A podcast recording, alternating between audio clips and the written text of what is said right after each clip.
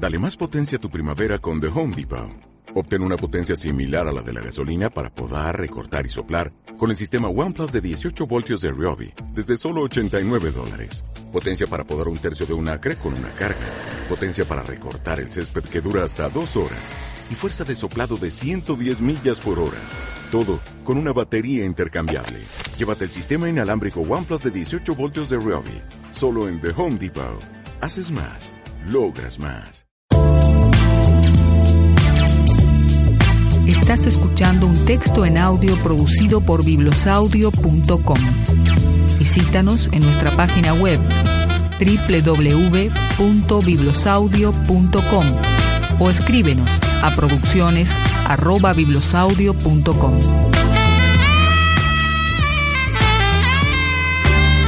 Una nueva especie de libros.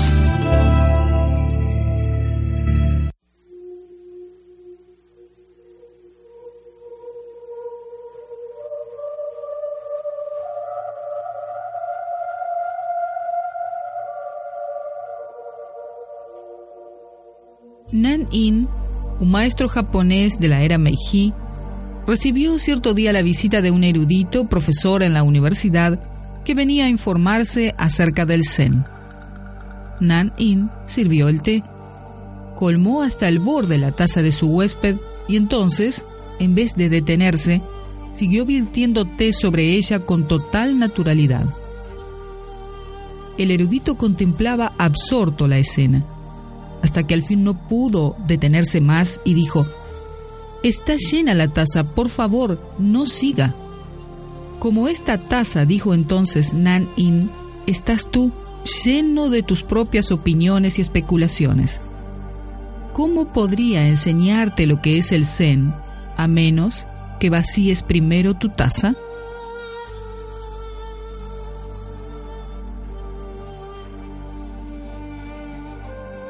A las charlas del maestro Bankei asistían no solo estudiantes del Zen, sino personas de toda condición y creencia. Bankei no recurría jamás a cita de los sutras, ni se ensarzaba en discusiones escolásticas. Sus palabras le salían directamente del corazón e iban dirigidas a los corazones de sus oyentes. Sus largas audiencias acabaron irritando a un sacerdote de la escuela Nichiren cuyos adeptos lo habían abandonado para ir a oír hablar de Zen. Cierto día, este egocéntrico sacerdote se encaminó hacia el templo donde disertaba Bankei, con el propósito decidido de entablar con él un duro combate. ¡Ey tú, maestro! gritó. Atiende a esto. Quien quiera que te respete te obedecerá en cuanto digas, pero un hombre como yo no profesa respeto alguno. ¿Cómo puedes hacer que te obedezca? Acércate a mi lado y te lo demostraré, le dijo Bankei. Orgullosamente el sacerdote avanzó entre la multitud hasta llegar al lugar ocupado por el maestro. Este sonreía. Colócate a mi izquierda. No, espera, se retractó Bankei. Hablaremos mejor si estás a mi derecha. Ponte aquí. El sacerdote se dirigió altivamente hacia la derecha. ¿Lo ves? observó Bankei. Estás obedeciéndome. Y la verdad es que pienso que eres una persona muy dócil. Ahora siéntate y escucha.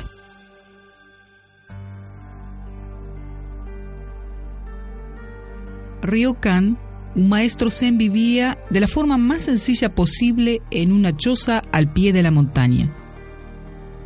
Cierto día por la tarde, estando él ausente, un ladrón se introdujo en el interior de su cabaña solo para descubrir que no había allí nada que pudiese ser robado. Ryokan, que regresaba entonces, se encontró con el ladrón en su casa. Debes haber hecho un largo viaje para venir a visitarme, le dijo, y no sería justo que volvieras con las manos vacías. Por favor, acepta mis ropas como un regalo. El ladrón estaba perplejo pero al fin tomó las ropas y se marchó. Ryokan se sentó en el suelo, desnudo, contemplando la luna a través de la ventana. Pobre hermano, se decía. Ojalá pudiese haberle dado esta maravillosa luna.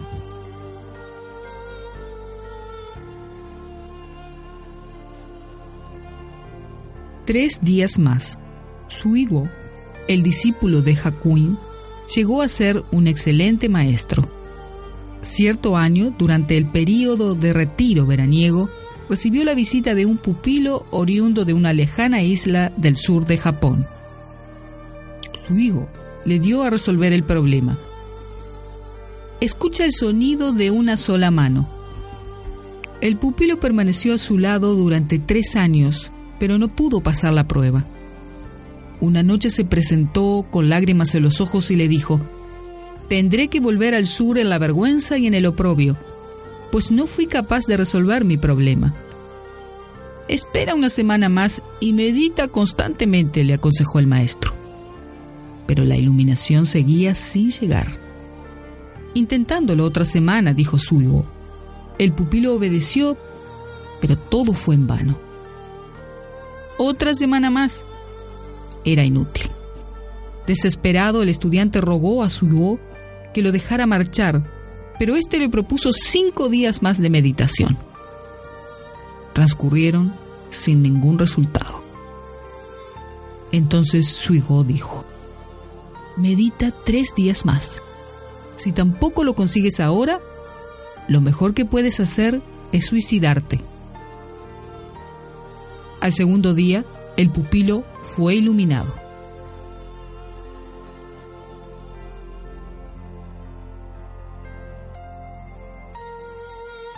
Alojamiento a cambio de diálogo. Con tal que proponga a sus moradores y lo gane, un debate sobre cualquier aspecto del budismo, todo monje vagabundo tiene derecho a quedarse en un monasterio zen. Si por el contrario sale derrotado, deberá marcharse. Dos hermanos, ambos monjes, vivían solos en un monasterio en el norte de Japón. El hermano mayor era muy inteligente, mientras que el pequeño era tonto y le faltaba un ojo. Un monje vagabundo llegó cierto día al monasterio en busca de alojamiento y, según la costumbre, desafió a los hermanos a entablar una discusión sobre la sublime enseñanza. El mayor, que se encontraba bastante cansado de tanto estudiar, le pidió al hermano más joven que tomara su puesto. Ve y arréglatelas, le dijo, para que el diálogo se haga en silencio. Le aconsejó, pues, conocía su escasa habilidad con las palabras. El joven monje y el recién llegado se dirigieron al oratorio y tomaron asiento. Poco después el forastero llegaba corriendo hasta el lugar donde se encontraba el hermano mayor. Puedes sentirte satisfecho, le dijo. Tu joven hermano es un eminente budista. Me ha derrotado. Cuéntame cómo se ha desarrollado el diálogo, le rogó el hermano mayor. Al sentarnos, explicó el viajero, yo levanté un dedo representando al Buda, al iluminado. Él replicó levantándome dos dedos, dando a entender que una cosa era el Buda y otra sus enseñanzas tras lo cual yo alcé tres dedos, simbolizando al Buda, sus enseñanzas y sus seguidores, llevando una vida armoniosa. Pero él me lanzó un puño a la cara, indicándome que las tres cosas proceden de una comprensión única. Fue así como ganó. Por lo tanto, yo no tengo derecho a quedarme. Y dicho esto, emprendió su camino. Tengo entendido que ganaste el debate. Yo no gané nada. Vengo a darle una paliza a ese monje mentiroso. Cuéntame cuál fue el tema de discusión, le dijo el hermano mayor. ¿El tema? Pues bien, nada más sentarnos, ese tipo levantó un dedo, insultándome al insinuar que solo tengo un ojo. No obstante, puesto que se trataba de un forastero, pensé que era mi obligación portarme cortésmente. Así que le mostré dos dedos, felicitándolo por su buena suerte, ya que le habían permitido conservar ambos ojos. Pero entonces el muy miserable alzó impunemente tres dedos, sugiriendo que entre él y yo no sumábamos más que tres ojos. Esto me sacó de las casillas y empecé a darle puñetazos, pero él logró escapar y así acabó todo.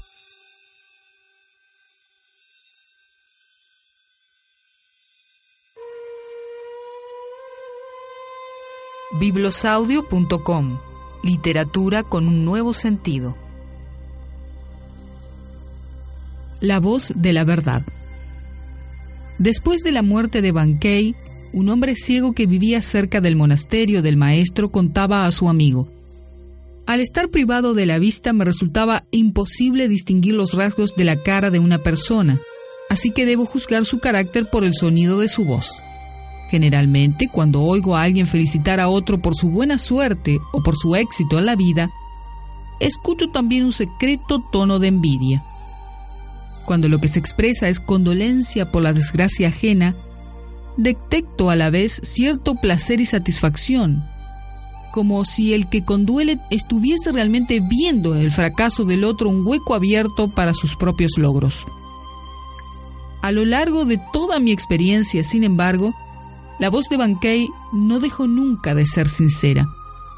Siempre que pronunciaba palabras de alegría, no escuchaba yo otra cosa que la alegría, y cuando lo que manifestaba era tristeza, tristeza era lo que yo oía.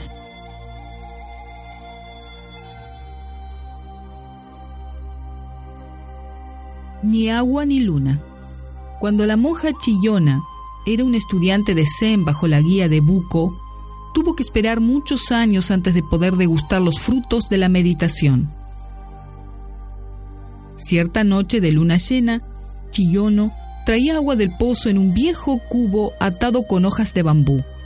Estas se rompieron y la base del cubo se desprendió, derramándose toda el agua al exterior. En ese instante, Chiyono se liberó. En conmemoración, escribió el siguiente poema. Día tras día traté de salvar al viejo cubo, pues las tiras de bambú estaban debilitándose y amenazaban con romperse, hasta que al fin la base cedió. No hay ya agua en el cubo, no hay ya luna en el agua.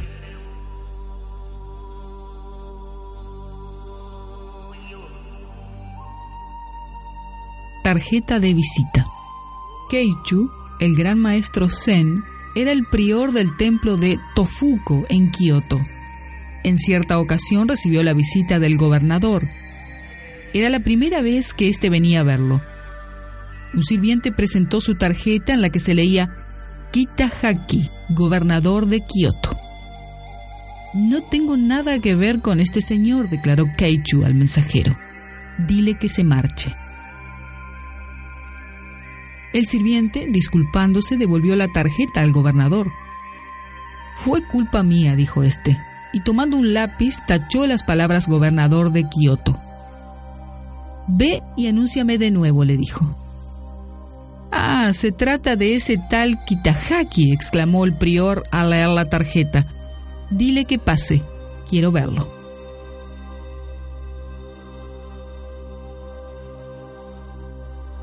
El Zen de cada instante.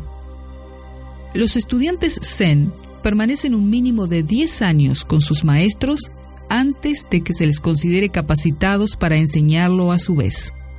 En cierta ocasión, Nan In recibió la visita del monje Tenno, el cual, habiendo terminado recientemente su periodo de aprendizaje, se había convertido en maestro.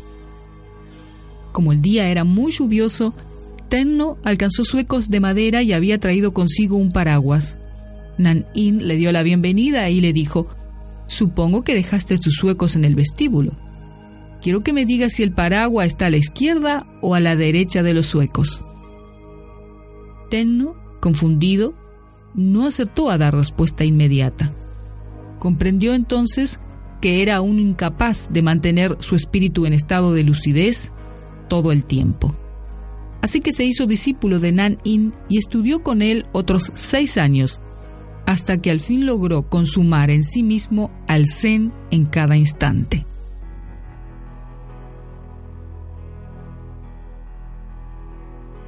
Un soldado llamado Nobusige preguntó en cierta ocasión a Hakuin, ¿hay verdaderamente un infierno y un paraíso?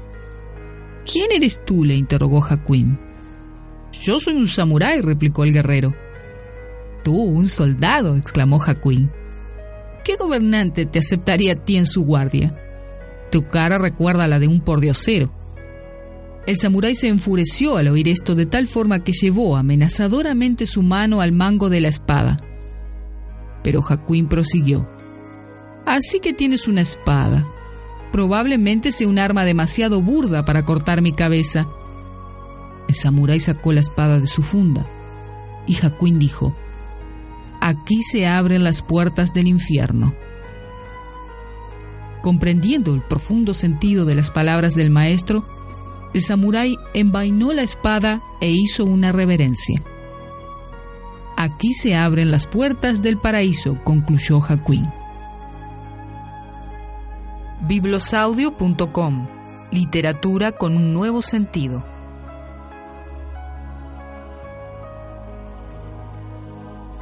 En las manos del destino. Un famoso guerrero japonés llamado Nobunaga decidió atacar al enemigo a pesar de ser este diez veces superior en número. Estaba seguro de la victoria, pero sus hombres no pensaban lo mismo. De camino hacia el campo de batalla, Nobunaga se detuvo ante un santuario sintoísta y anunció a los soldados. Después de visitar el templo, lanzaré una moneda al aire. Si sale cara, ganaremos. Si sale cruz, seremos derrotados. El destino nos tiene en sus manos. Nobunaga entró en el santuario y oró en silencio. Al salir, tiró la moneda al aire y salió cara. Sus soldados se lanzaron al combate con tal vehemencia que la batalla cayó fácilmente de su lado. Nadie puede alterar los designios del destino, le dijo al general después de la victoria uno de sus oficiales. Nadie, ciertamente, asintió Nobunaga, sacando del bolsillo una moneda trucada con una cara en cada lado.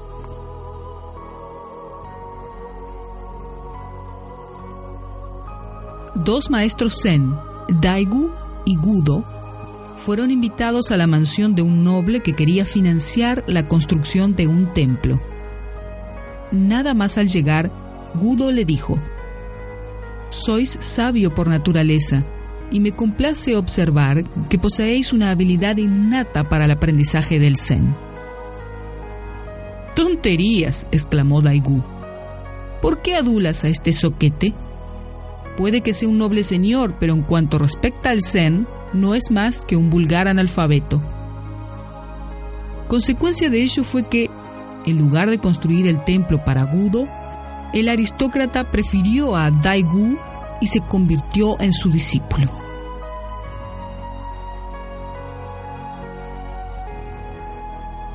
Verdadera prosperidad. Un hombre rico pidió una vez a Sengai que escribiese algo en favor de la continua prosperidad de su familia, de forma que fuese transmitiéndose de una generación a otra. Tomando así una gran hoja de papel, Sengai escribió, el padre muere, el hijo muere, el nieto muere. Esto irritó enormemente al hombre que exclamó, Te pedí que escribieras algo para la felicidad de mi familia. ¿Qué clase de broma es esta? No es ninguna broma, replicó Sengai. Si tu hijo muriese antes que tú, esto te afligiría mucho. Si tu nieto tuviese que dejar este mundo antes que tu hijo, a ambos se les rompería el corazón. Pero si tu familia, generación tras generación, va muriendo según el orden en el que lo he escrito, será el curso natural de la vida. Y a eso yo lo llamo verdadera prosperidad.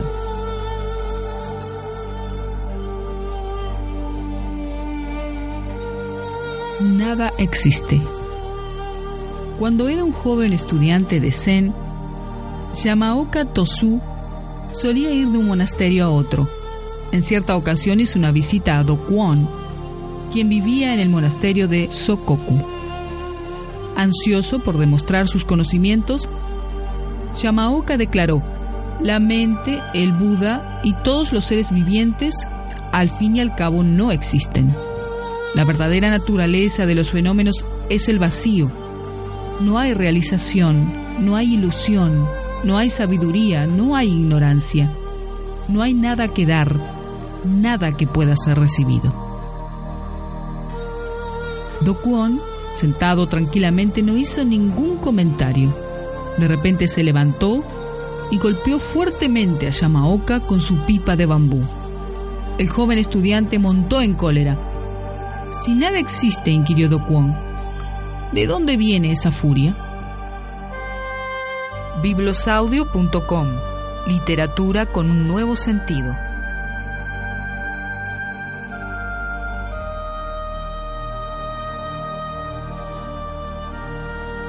Cuando llega la hora. Kikuyu, el maestro Zen, era muy listo aún siendo un muchacho. Su maestro poseía una preciosa taza de té, una antigüedad muy rara y de gran valor. Un día Kikuyu la rompió sin darse cuenta Oyendo entonces el ruido de las pisadas de su maestro, escondió precipitadamente las piezas rotas tras de sí. Al entrar el maestro en el cuarto, Kikuyo le preguntó, Maestro, ¿por qué la gente tiene que morir? Es lo natural, explicó el viejo. Todas las cosas tienen que morir, como tienen tiempo también para vivir. Kikuyo entonces sacó la taza rota y le dijo, Maestro, le ha llegado a su taza la hora de morir.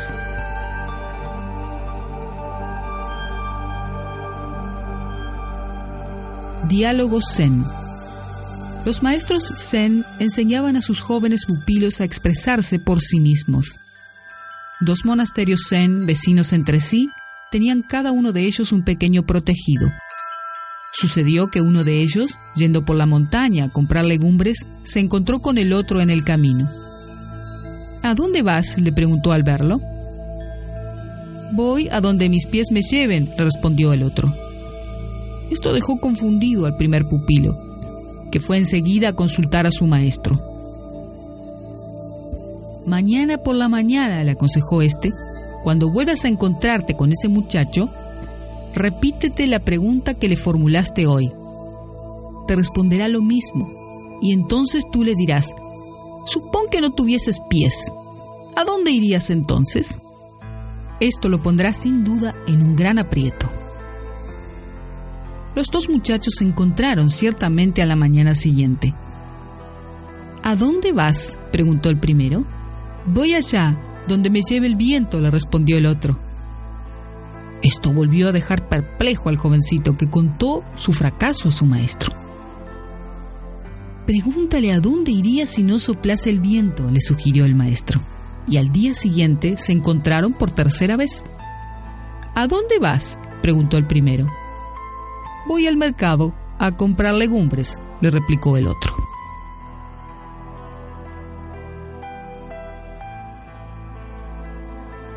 El último cupón.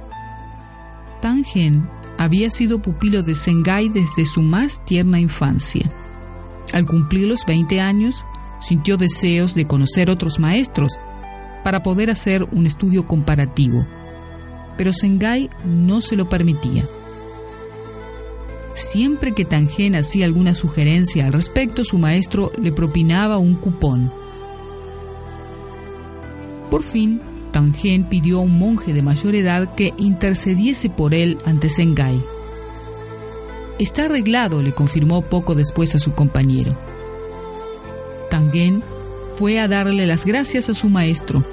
La respuesta de Sengai fue un cupón aún más fuerte que los anteriores. Cuando Tangen contó lo sucedido al otro monje, este quedó sorprendido. ¿Qué significa esto? dijo. No tiene sentido que Sengai acceda a tu petición y luego cambie de idea tan fácilmente. Iré a decírselo. Y de nuevo fue a hablar con el maestro. No he cancelado el permiso, aseguró Sengai. Simplemente quise darle un último golpecito a ese muchacho, pues no podré ya volver a reprenderle cuando vuelva iluminado.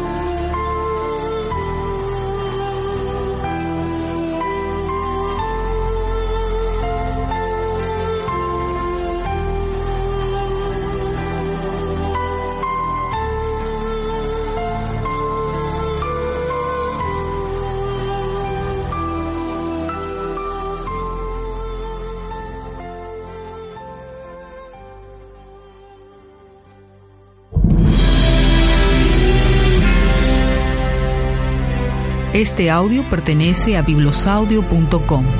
Si ha sido de tu agrado, encuentra más textos en audio en el sitio donde los libros hablan. biblosaudio.com, una nueva especie de libros.